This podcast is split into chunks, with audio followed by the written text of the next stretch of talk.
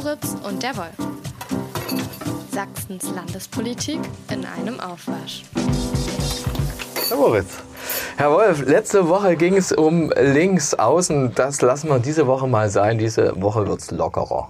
Lockerer, also keine harten politischen Themen? Okay, bin Naja, ich wie, man, dabei. wie- wie man sieht, mit dem Blick auf den ähm, Kalender, äh, Freitag, 9. Juni, hoho, was haben wir im nächsten Jahr, 2024?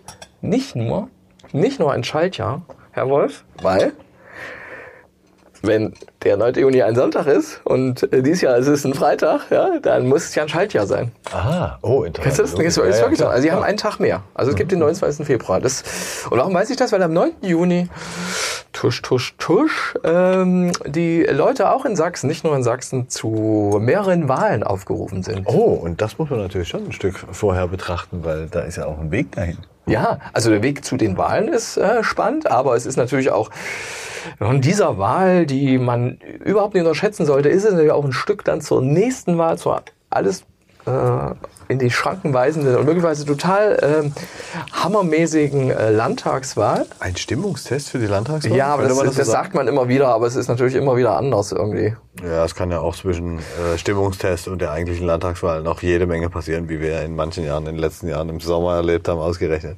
Also es ist tatsächlich an diesem 9. Juni 2024 die Europawahl angesetzt und das ist klassischerweise, und das macht nicht nur Sachsen so, auch der Tag, an dem die Kommunalwahlen stattfinden. Und zwar nicht die Urbürgermeisterwahlen und nicht die Landratswahl, die hatten wir ja Gemeinderäte? Stadträte? 2021. Genau. Okay. Und Ja, klar. die Kreistage, zehn Kreistage. Total spannend.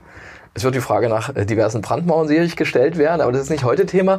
Mit, mit Sicherheit. Und ähm, ich glaube, die Wahl wird, also die Kommunalwahlen, die da stattfinden, die werden wahrscheinlich auch mehr hinterm Ofen vorlaufen als die Europawahlen, also die fürs Europäische Parlament, obwohl die eigentlich gar nicht so unwichtig sind. Weißt du aber, dass in diesem Jahr ganz theoretisch könnten bei der Europawahl die, ähm, die Beteiligung äh, könnte viel höher sein, schon natürlich übrigens. Also nicht die Prozentzahl, sondern die tatsächliche Beteiligung als bei der Kommunalwahl. Weißt du, woran das liegt?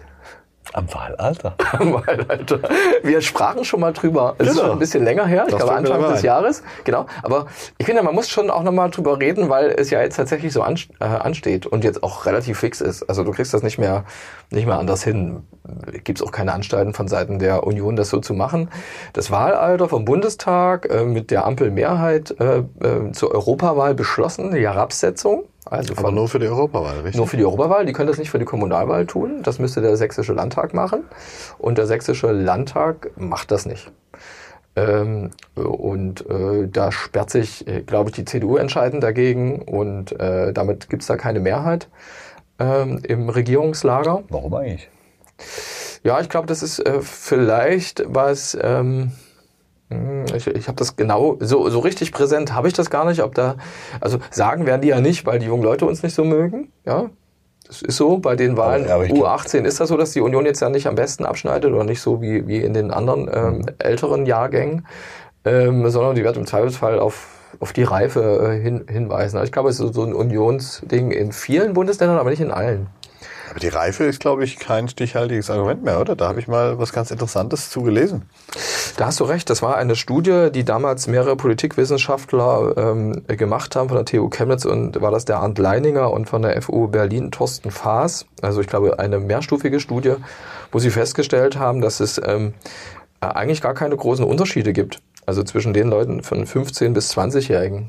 Ich versuche mich gerade zu erinnern, wie ich zwischen 15 und 20 getickt habe. Ich glaube, der Unterschied war wirklich nicht so groß. Mhm, Kann schon sein. Das Also ist, zumindest was so das politische Interesse angeht. Aber vielleicht können wir oder ich in dem Fall auch in einer durch die äh, Wiedervereinigung politisierten Generation an, wo das vielleicht nochmal ein bisschen anders war. Keine Ahnung. Aber ich glaube nicht, dass da so viel Unterschied mehr dazwischen war. Es gibt jedenfalls den wirklich seltsamen Umstand, dass du an diesem 9. Juni 2024 den ähm, äh, in mehreren Bundesländern, nicht in allen, die Kommunalwahlen hast und die Europawahl. Und dass du wiederum unterschiedliche Grade hast von denen, also Wahlalter, weil in anderen Bundesländern können Leute ab 16 wählen. Und zwar Europa und kommunal und in Sachsen können sie eben, und ich stelle mir das gerade irgendwie lustig vor, wenn dann Leute so vielleicht in Begleitung ihrer Eltern oder einer ist 17 und der andere ist 18 und der eine kann nur bei dem einen wählen, aber nicht bei dem anderen. Ich stelle mir das schon irgendwie ein bisschen, Ich stelle mir das auch geil vor. vor, wenn die irgendwie dann äh, die verhinderten Jungwähler vielleicht mit Freunden aus anderen Bundesländern telefonieren und feststellen, oh, die dürfen das. Das ist ja irgendwie total ungerecht. Das ist äh, ja, das, ja, ich weiß gar nicht, ob man das nur so als ungerecht. Das findet man, findet man irgendwie auch, auch auch komisch. Und tatsächlich in der Studie, die wir schon gerade erwähnt haben, ist es auch so, dass man sagt, naja, was sollen die Leute denken, wenn wir bei den Wahlen, die uns gar nicht so nah scheinen, also Europa auf jeden Fall, Das ist Da eine Wahl, dürfen wir mitwählen, Die gar nicht als ja. wichtig gilt bei ganz vielen. Genau, bei den anderen Sachen nicht. In der Studie ist tatsächlich auch davon die Rede, dass auch so eine Landtagswahl gar nicht so helfen würde, sondern dass der äh, Bundestagswahl dass das, das Entscheidende sei. Ja, dazu braucht man aber auf Bundesebene auch äh, eine Mehrheit, die man nicht ohne die Union hi- hinkriegt. Äh, Deswegen wird da die Ampel, die das sich vorgenommen hat in ihrem Koalitionsvertrag 2021, sehr wahrscheinlich scheitern. Aber ähm, es ist spannend, in Sachsen hast du dann nochmal so diese Abstufung nach hinten raus in nur Europa. Naja, als politischer Beobachter weiß man ja, dass die Europawahl nicht unwichtig ist, sondern im Gegenteil eigentlich sogar ziemlich wichtig. Aber das kommt bei den meisten Menschen ja nicht an. Und dann, wenn ich mir jetzt einen 16-Jährigen vorstelle oder einen 17-Jährigen, der gern wählen würde, der sagt ja auch, was will ich mit Europawahl? Ich will doch hier entscheiden, wer im Kommunalparlament sitzt, wer vielleicht in den Landtag geht und am besten noch wer Bundeskanzler wird. Äh, hat, äh, Also äh, entscheidende Wahlen quasi, die müsste- direkt aufs Leben dem müsste, dem müsste man dann im Zweifel sagen, dass er auch den Bundeskanzler hier nicht direkt wählen kann. Ja? Die aber, aber die Partei, die den Bundeskanzler am Ende vielleicht stellt. Äh, Ja, die kann er wählen, aber auch da kann er ja nicht sicher gehen, dass selbst wenn es die Partei ist mit den meisten. Ja, bei der letzten Landtagswahl haben auch alle Michael Kretschmer gewählt, als sie das Kreuz bei der CDU gemacht haben. Woher willst du denn sagen. wissen, äh, wen ich gewählt habe? Kleiner Scherz. Alle, die CDU gewählt haben. Ja, also die Spitzenkandidaten spielen bekanntlich eine große Rolle und sie haben wahrscheinlich bei der letzten Bundestagswahl auch die entscheidende Rolle gespielt für die, für die SPD und Olaf Scholz und äh, wegen der anderen Spitzenkandidaten. Nein, aber bei, bei, bei der Europawahl kannst du, glaube ich, auch, äh, da könntest du auch andere Leute fragen äh, auf der Straße, wer ist denn eigentlich, äh, du könntest erstmal fragen, wie viele Leute sitzen überhaupt in diesem Europaparlament? Und dann könntest du fragen, wie viele sind eigentlich, äh, wie viele sind aus Deutschland Aus da Sachsen. und wie viele dann aus Sachsen? Und die Abstufung wird, minimal. Also ich meine, wir sind belesen, ja. Wir wissen, dass es ähm, seit dem Brexit übrigens, ich glaube, dadurch hat sich was verändert. Ja, da muss sich Ähm, die Verteilung ja ziemlich stark verändern. Ja. Weil Großbritannien ja nicht so ein kleines Land war. 705 Leute sind und aus Deutschland 96 und aus Sachsen 5. Ja. Und äh, in Sachsen gibt es, das ist interessant, wird es Änderungen geben? Nehme ich mal an. Äh, Cornelia Ernst, die sehr, sehr lange schon sitzt für die Linke, ist äh, 66 Jahre alt. Peter Jahr ist vielleicht sogar ein bisschen jünger. Ich glaube, er ist äh, definitiv ein bisschen jü- jung, jünger für die CDU, ein Abgeordneter. Dem wird aber auch eher nachgesagt, da jetzt äh, Platz zu machen und äh, aufhören zu wollen. Dann hast du daneben noch den äh, relativ jungen ähm, Matthias Ecke, äh, äh, den Nachfolger von Konstanze Krehl von der SPD. Der auch regelmäßig Pressemitteilungen schickt. Ja, korrekt. Ähm, der wird mit Sicherheit nochmal antreten, wobei es ja da mit Ausnahme der, der Union da gar keine Garantie gibt, dass jemand aus Sachsen auch tatsächlich im neuen Europaparlament äh, äh, sitzt. Wir müssen Anna äh, Cavazzini noch äh, erwähnen, die von den sächsischen Grünen bereits auch nominiert worden ist, also vornominiert als ihre Kandidatin, aber auch die Und auch schon im Parlament sitzt. ja, ja, genau. Und die, die macht aber nicht nur für Sachsen allein, wenn ich es recht weiß, auch für Thüringen oder Sachsen-Anhalt, auf alle Fälle nicht nur für Sachsen allein ähm, ist, sie, sie da im, im Parlament. Und das hängt aber immer davon ab, auf wel- welchen Platz du kriegst auf der Liste. Und mit Ausnahme der Union, die so Landeslisten hat, äh, machen alle anderen Parteien das bislang, haben so eine Bundesliste. Und da kommt es dann darauf an, äh, wo du da einen Platz kriegst und wie viele Sitze du als Partei kriegst. Ähm, und dann äh, äh, kommst du da rein. Maximilian Krah ist übrigens Nummer 5, der von der AfD. Der, von dem weiß ich tatsächlich nicht, ob der jetzt äh, dem jemand das streitig machen will. Wird der nochmal aufgestellt? Da gab es so einen riesen Beef letztes Jahr in der Europafraktion der AfD. Man wollte ihn schon loswerden und ähnliche Dinge, wenn ich mich recht entsinne. Ja, ich, ich, ich glaube aber, aber ich kenne die aktuellen Verhältnisse dahingehend nicht, dass man nicht weiß, was auf so einem Parteitag dann los ist, wenn die so eine Liste wählen. Ich glaube, das haben die sogar in Riesa damals gewählt, oder? Das, das ist ein guter Punkt, mal nach, nachzuschauen. Ja, Das haben wir ein bisschen aus dem Blick verloren, diesen Streit uns, da. uns, uns, uns, Weil das poppte ja noch auf, während die Oberbürgermeisterwahl in Dresden lief, wo Herr Krah ja auch angetreten ist als Spitzenkandidat, nicht als Bürgermeisterkandidat. unsere Podcast-Folgen sind immer wieder so ein Recherchehinweis für uns selbst. Das ist auch total wichtig. Ähm, ein Audio-Notizbuch. Aber was mich einmal interessieren würde, ist es wirklich so, dass die Union diese Absenkung des Wahlalters deswegen blockiert, weil die Jüngeren, du hast schon die, äh, die Jugendwahlen oder Schulwahlen angesprochen, gar nicht die Union wählen, sondern im Zweifelsfall entweder bei der AfD landen oder bei Grünen und ähm, FDP? Also ich könnte mir vorstellen, dass es ein Motiv ist, aber ich könnte, äh, ich kann mir nicht vorstellen, dass man das offiziell so sagt. Nee, sagen wird man nicht, aber äh, die rechnen ja, ne? Ich meine, in der Demografie, wer wählt gern CDU? Das sind eher die älteren Semester. Du, es gibt, es gibt ja auch wirklich Argumente. Menschen, die nicht mehr so viel Veränderungen wollen, vorsichtig ausgedrückt. Es könnte, könnte Argumente geben, auch zu sagen, nee, Achtung, wenn wir das ändern, wenn wir da was herabsetzen, müssen wir auch andere Regeln herabsetzen. Bestimmte Regeln, mit, die du halt ab 18 ähm, hast, äh, Rechte, ja.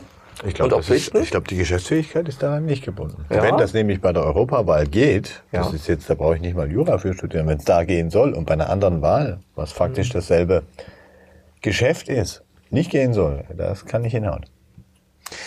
Da hast du äh, möglicherweise recht. Es wird auf alle Fälle so richtig offenbar, wenn man eine Wahl hat. Das wird den Leuten ja richtig bewusst, wenn sie, wenn sie in der Wahlkabine stehen.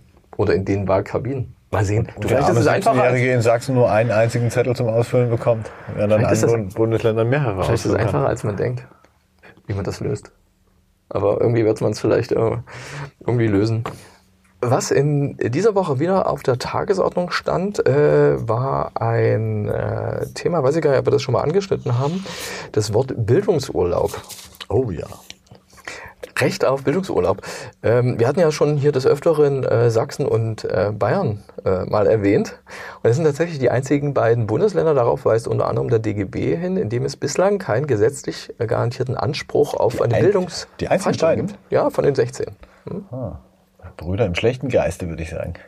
Äh, weiß ich nicht, ob das so eindeutig ist. Ich glaube, das sind die Interessen der Arbeitgeber. Die entspricht in anderen Bundesländern auch. Ja, entspricht aber der sächsischen, die haben dann vielleicht einen besonderen Einfluss, entspricht tatsächlich nicht, ähm, diese Bildungszeit zu gewähren. Es geht ja nicht um einfach, hey, kannst du Urlaub nehmen, ja, sondern es geht ja darum, den äh, bei fortwährendem, bei fortwährender Entgeltzahlung das zu gewähren. Und zwar für alle möglichen Sachen, nicht nur für eine berufliche Weiterbildung, die dann dem Arbeitgeber nutzt, sondern auch zum Beispiel, wenn du bei der Landesfeuerwehr äh, bist oder bei äh, Trainer sein willst, deinen Trainerschein machen willst, also Ehrenamt machen willst, eigentlich eine total spannende Sache, wo man auch sagt, klar, um das zu stärken, äh, ist es eigentlich total wichtig, äh, äh, das zu machen. Also da geht es nicht nur darum, dass man berufliche Qualifikationen mhm, machen nee. kann, sondern im Prinzip sich frei wählen kann, was man für eine Weiterbildung machen will. Das nützt doch aber jedem Arbeitgeber was. Ja. Selbst wenn es private Interessen sind, mit denen man sich da beschäftigt hat. Spannend wird ja sein, wie diese Einschränkungen sind. Du erinnerst dich ja möglicherweise noch an den Landtagswahlkampf 2019. Da ja, gab es also ein Bündnis, eine Initiative, die damals Stimmen gesammelt hat für die Einführung der Gemeinschaftsschule. Gemeinsames, längeres gemeinsames Lernen. Und dann wurden die 40.000 Unterschriften auch gesammelt in mehreren Monaten, von unterstützt von mehreren Parteien, nicht der CDU. Ähm, und dann ging es an die Koalitionsverhandlungen.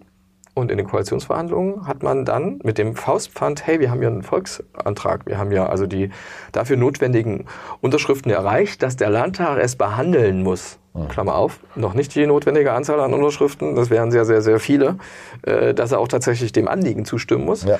Da hat man so eine Art Kompromiss hinbekommen, hat also nicht die Gemeinschaftsschulen so hinbekommen, wie es in dem ursprünglichen Volksantrag stand. Also ein paar Abstriche musste man machen. Warum sage ich das? Weil natürlich bei diesem Bildungsfreistellungsgesetz, so wie es jetzt ein Bündnis um den DGB und sicherlich auch ein paar Parteien äh, wieder und möglicherweise wieder sehr ähnlich wie damals beim Gemeinschaftsschulbündnis, ähm, was, äh, was die jetzt da reingeschrieben haben, muss natürlich nicht zwingend dann Gesetz ähm, werden.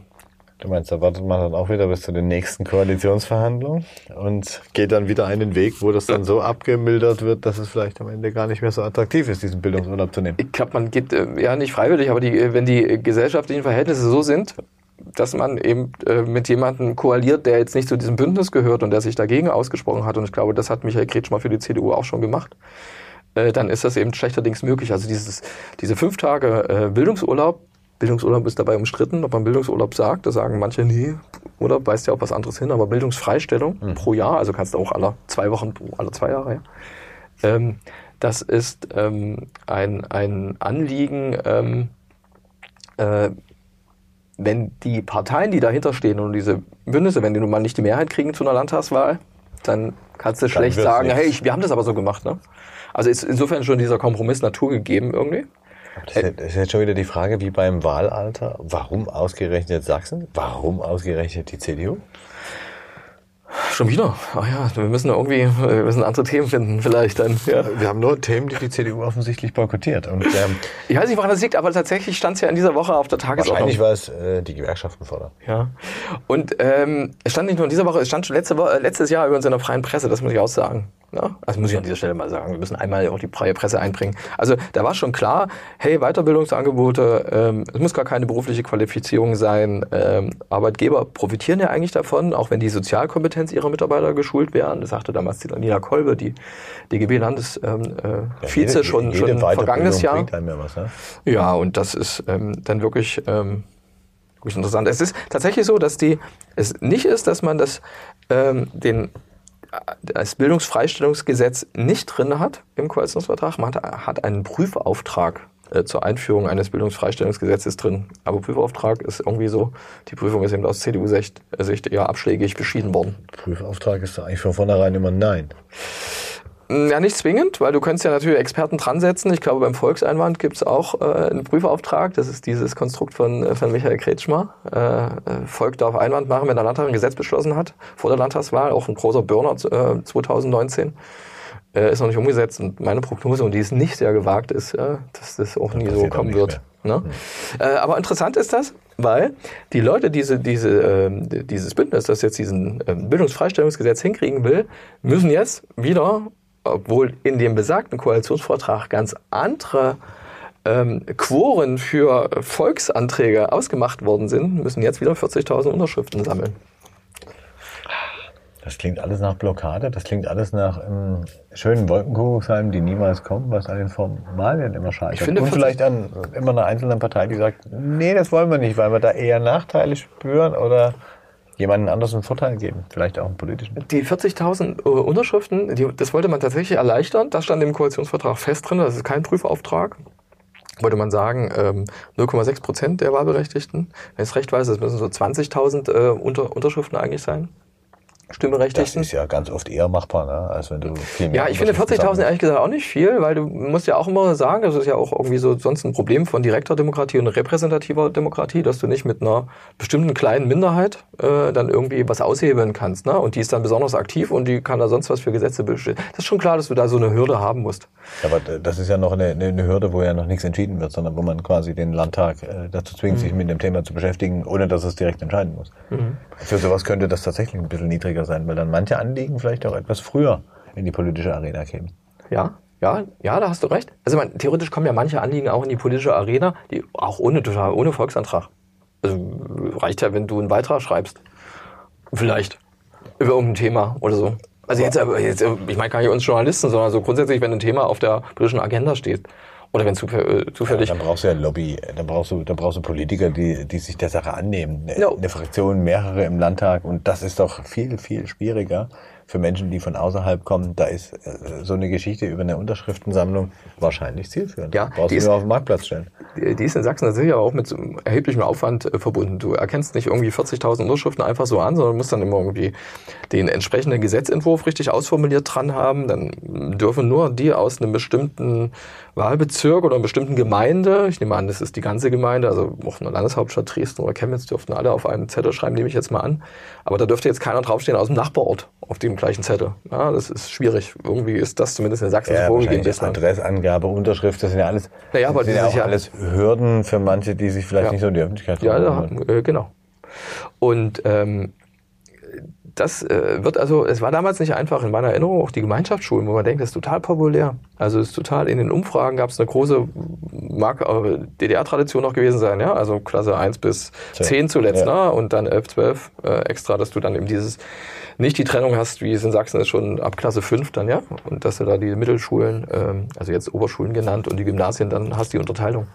Und das ist schon ein bisschen ähm, noch tricky, also äh, nicht so einfach zu handeln. Äh, ganz theoretisch ist es noch möglich, dass du diese Verfassungsänderungen hinkriegst. Ja, aber das ist ja nur theoretisch. Ich meine, wir haben ja in der vorvergangenen Folge den sächsischen SPD-Chef Henning Hohmann da gehabt. Da ist ja recht deutlich geworden, dass vielleicht so manches Koalitionsvorhaben, was man sich mal vorgenommen hat, im Koalitionsvertrag überhaupt nicht mehr kommt. Und das sind ja Dinge, ich weiß nicht, ob damit jetzt jemand wirklich in den Wahlkampf ziehen will, weil es gibt ja offensichtlich Themen, die man besser als Sau durchs Dorf treiben kann. Zumindest an der Oberfläche. Da sind wir wieder bei dem Thema Du, Problem. du meinst, Bildungsfrei Bildungsfreistellung ist nicht so sexy? Weiß ich nicht, ob das für viele Leute interessant ist. Ne? Ich meine, manche Leute musst du ja auch im Betrieb zur Weiterbildung tragen. Das ist ja nicht so, dass jeder sagt, boah geil, ich will jetzt hier fünf Tage Bildungsurlaub jedes Jahr. Ich weiß nicht, ob das Thema so viel Durchschlagskraft entfaltet in einem Wahlkampf. Ich glaube, du bist nächste Woche auch übrigens auf Bildungsurlaub. Äh, Dings. aber Ein Tag, ein Tag. ein Tag ist es. Und das ist, das ist aber ein anerkannter. Das ist aber eine berufliche Weiterbildung. Ja, ja, genau. Es ist, es ist anerkannt. Ja, ich bin mir jetzt nicht sicher, ob ich äh, frei bekommen würde, wenn ich jetzt das Studium der Regenwürmer beginnen würde für fünf Tage. Das könnte schwierig sein. Dazu bräuchte ich dieses Gesetz. Ja, ja. Ähm, nein, ta- tatsächlich ist es so, dass ähm, ähm, ich das ähm, in der ähm, letzten Woche äh, gab es ja das Plenum und ähm, ich finde, dass es dadurch noch ein Stück weit in Entfernung gerückt ist, diese Verfassungsänderung. Äh, willst du wissen, warum?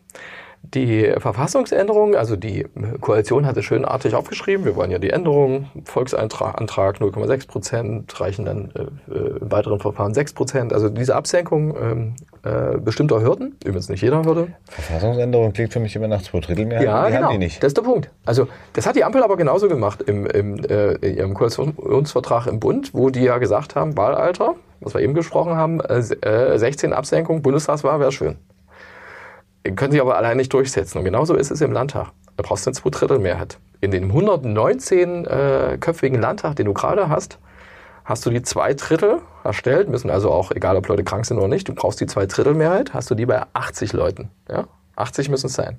Koalition kommt auf 67 zusammen, also Grüne, äh, SPD und CDU. Dann noch ein paar Linke, das wird Und nicht reichen. 14 Linke. Ne doch, mit denen so, wird es gerade so es reichen. Jetzt gibt's reichen. aber, jetzt gibt's aber Hammer. Gerade wird es reichen. Du weißt, Linke, müssen wir gar nicht reden.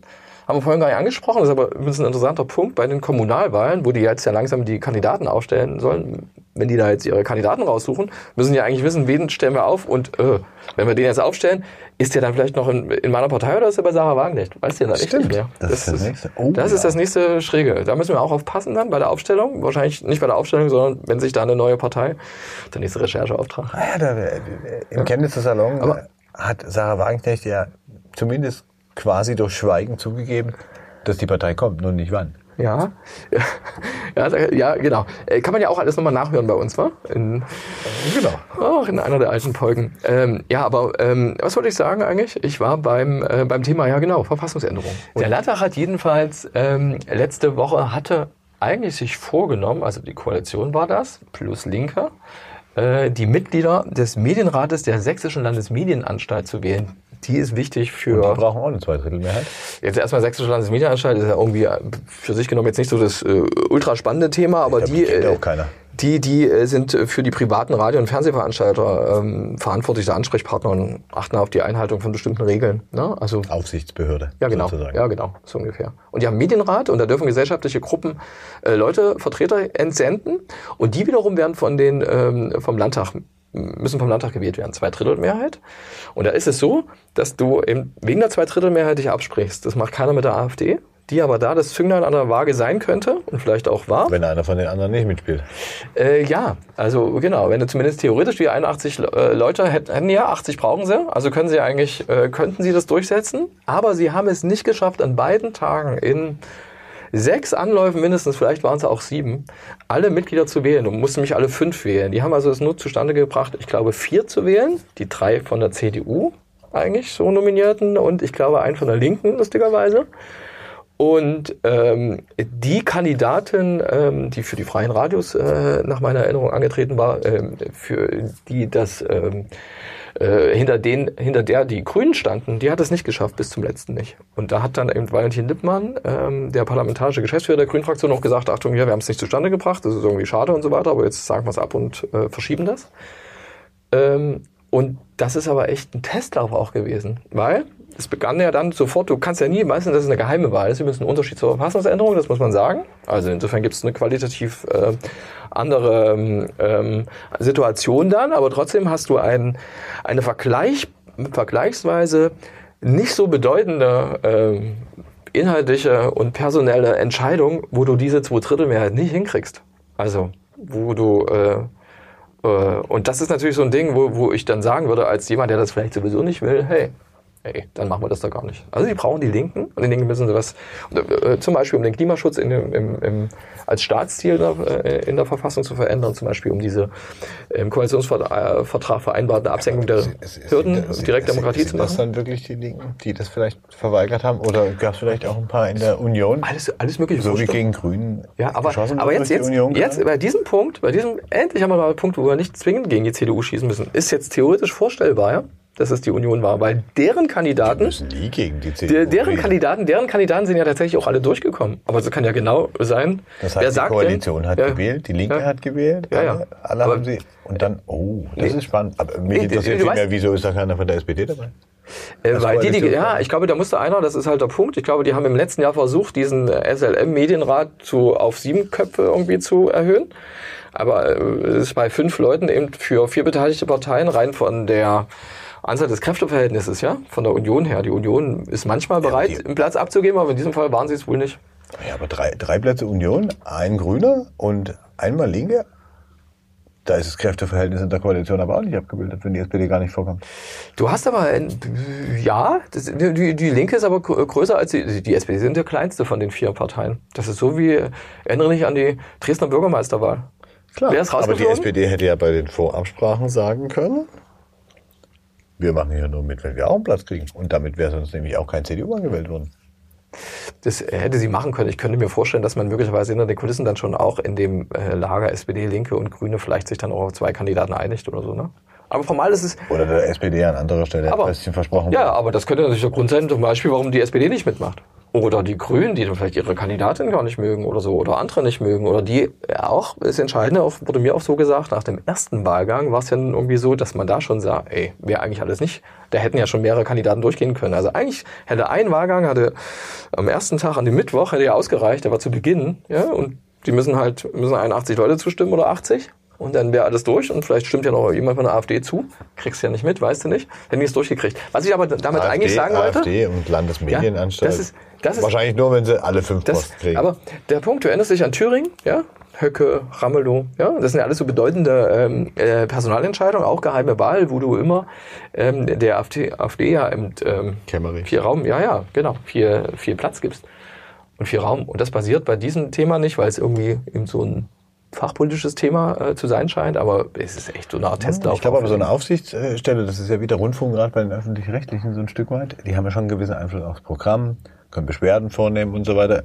Ich glaube nicht, dass das so unbedeutend ist tatsächlich. Es interessiert sich nur keiner dafür, uns kennt keiner. Vermutlich diese Institutionen. Also ich glaube, wenn man hier eine Umfrage auf der Straße machen würde, wenn du nach den Kürzeln SLM fragst, das klingt dann irgendwie wahrscheinlich wie, keine Ahnung, ein Spülmittel oder ein Firmenname, keine Ahnung, aber sicher nicht irgendwie die Sächsische Landesmedienanstalt. Und selbst wenn jemand drauf käme oder das wüsste, was machen die eigentlich? Soll ich dir was sagen, wenn man es ins Internet eingibt, SL, SLM, kommt man auch nicht auf Sächsische Landesmedienanstalt. Wahrscheinlich sächsische Leichtmetallfelgenagentur oder sowas. nee, klar, aber das ist natürlich ähm, eine spannende Geschichte. Wenn sich das vielleicht irgendwann nochmal auflöst, wann kommen denn dann die nächsten Wahlgänge für diesen einen Posten? Ich glaube, der man noch kann, nicht also der hätte eigentlich schon im November, ähm, äh, Ende letzten Jahres gewählt werden müssen. Wurde nicht. Und jetzt gibt es so lange deren neue nicht und dann müssen alle gewählt werden. Also es nützt nicht, dass da Das heißt, die alte äh, vier Besetzung gewählt macht so worden sind. lange weiter, bis tatsächlich alle fünf gewählt sind. Mhm, genau. Und du machst die alte Besetzung weiter. Und dann hast du natürlich irgendwie, kannst du nicht, nicht bis, bis ewig machen. Scheint sich auf jeden Fall zumindest für politische Spielchen zu eignen, das Thema. Ist es so. Und die Verfassungsrichterwahl, die ist so ähnlich. Also die, da hast du ja wirklich auch wieder auch diese geheime Wahl.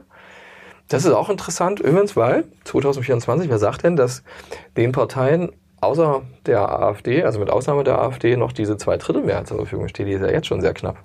Wenn wir dann noch an eine Wagenknechtpartei denken, die womöglich nicht mehr mit den alten Genossen von den Linken dann zusammenarbeiten möchte, das könnte alles viel enger werden. In der Tat. Genau. Aber wir wissen ja noch nicht, weder ob äh, Sarah Wagenknecht kommt, also mit einer Partei, noch ob die Verfassungsrichterwahl scheitert, noch ob die SLM-Wahl des Medienrates scheitert. Und wir wissen auch nicht, Herr Wolf, wie diese Wahl ausgeht.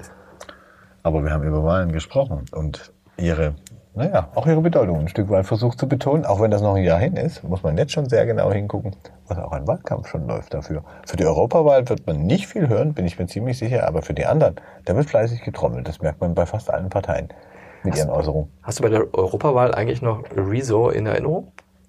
Der hatte damals vor der letzten Europawahl, das ist fünf Jahre her, also jetzt das ist die es noch Zerstörung vier, der vier, CDU? Es ist vier Jahre her, ja, ja, aber da waren die Situationen ja noch andere. Das war AKK, bei der, äh, bei der CDU war ja noch da. An die sich heute gar keiner mehr erinnern kann, ne? Ja, aber die waren noch da. Aber ich hab, du hast ja Europawahl angesprochen, aber ich habe es deshalb noch erwähnt, weil ich unbedingt, ähm, das findet man in den Show Notes, einen Link. Ähm, bis zum 31. Oktober ist es noch in der Mediathek, ähm, ARD glaube ich, äh, oder One oder so, aber findet man in der ARD-Mediathek eine Serie, die heißt Parlament. Deutsche Übersetzung ist, glaube ich, aus, aus Frankreich. Ähm, die, zeigen anhand eines ähm, Assistenten, der da frisch äh, eingestellt wird im ähm, Europäischen Parlament, wie so dieses Europäische Parlament äh, funktioniert. Parlament. Ist das Sendung mit der Maus oder irgendwie Es spannend? ist, ey, es ist cool. Es ist wirklich cool. Du hast gesehen? Ich habe das gerne gesehen, ja. Es gibt inzwischen drei Staffeln. Ich glaube, ich habe zwei Staffeln gesehen. Und alle drei Staffeln sind bis zum 31.10.2023 äh, in der Mediathek. Das heißt, man wird, wenn man sich so richtig beginnt für Europa zu interessieren, zum Beispiel die 16- und 17-Jährigen, und das machen die ja wahrscheinlich erst im Februar, März, April oder so, ja, nächsten Jahres. Oder drei Tage vor der Wahl. Äh, ja, So wie ja. viele auch an die Prüfung rangehen. Ja, genau. Äh, da wird man es nicht mehr sehen können. Deswegen ist es total wichtig, dass wir diesen Podcast jetzt äh, gemacht haben. Im Jahrestag der Europawahl. Wir haben, wir haben quasi versucht, ein bisschen Bildung auch mal loszuwerden und Interesse zu wecken und nicht nur die aktuellen Themen zu besprechen. Das tut uns aber auch mal gut. Ab jetzt läuft der, ähm, der Countdown. Und zwar nicht 365 Tage bis, sondern 366, weil Schaltjahr. Stimmt. Ich habe nicht auf den Kalender geguckt, aber es muss stimmen. Herr Wolf, Wenn es nicht stimmt, bekommen wir das mit Sicherheit als Feedback auf Twitter oder wo auch sonst immer unser Podcast läuft. äh, bis zur nächsten Woche, Herr Wolf. Bis zur nächsten Woche.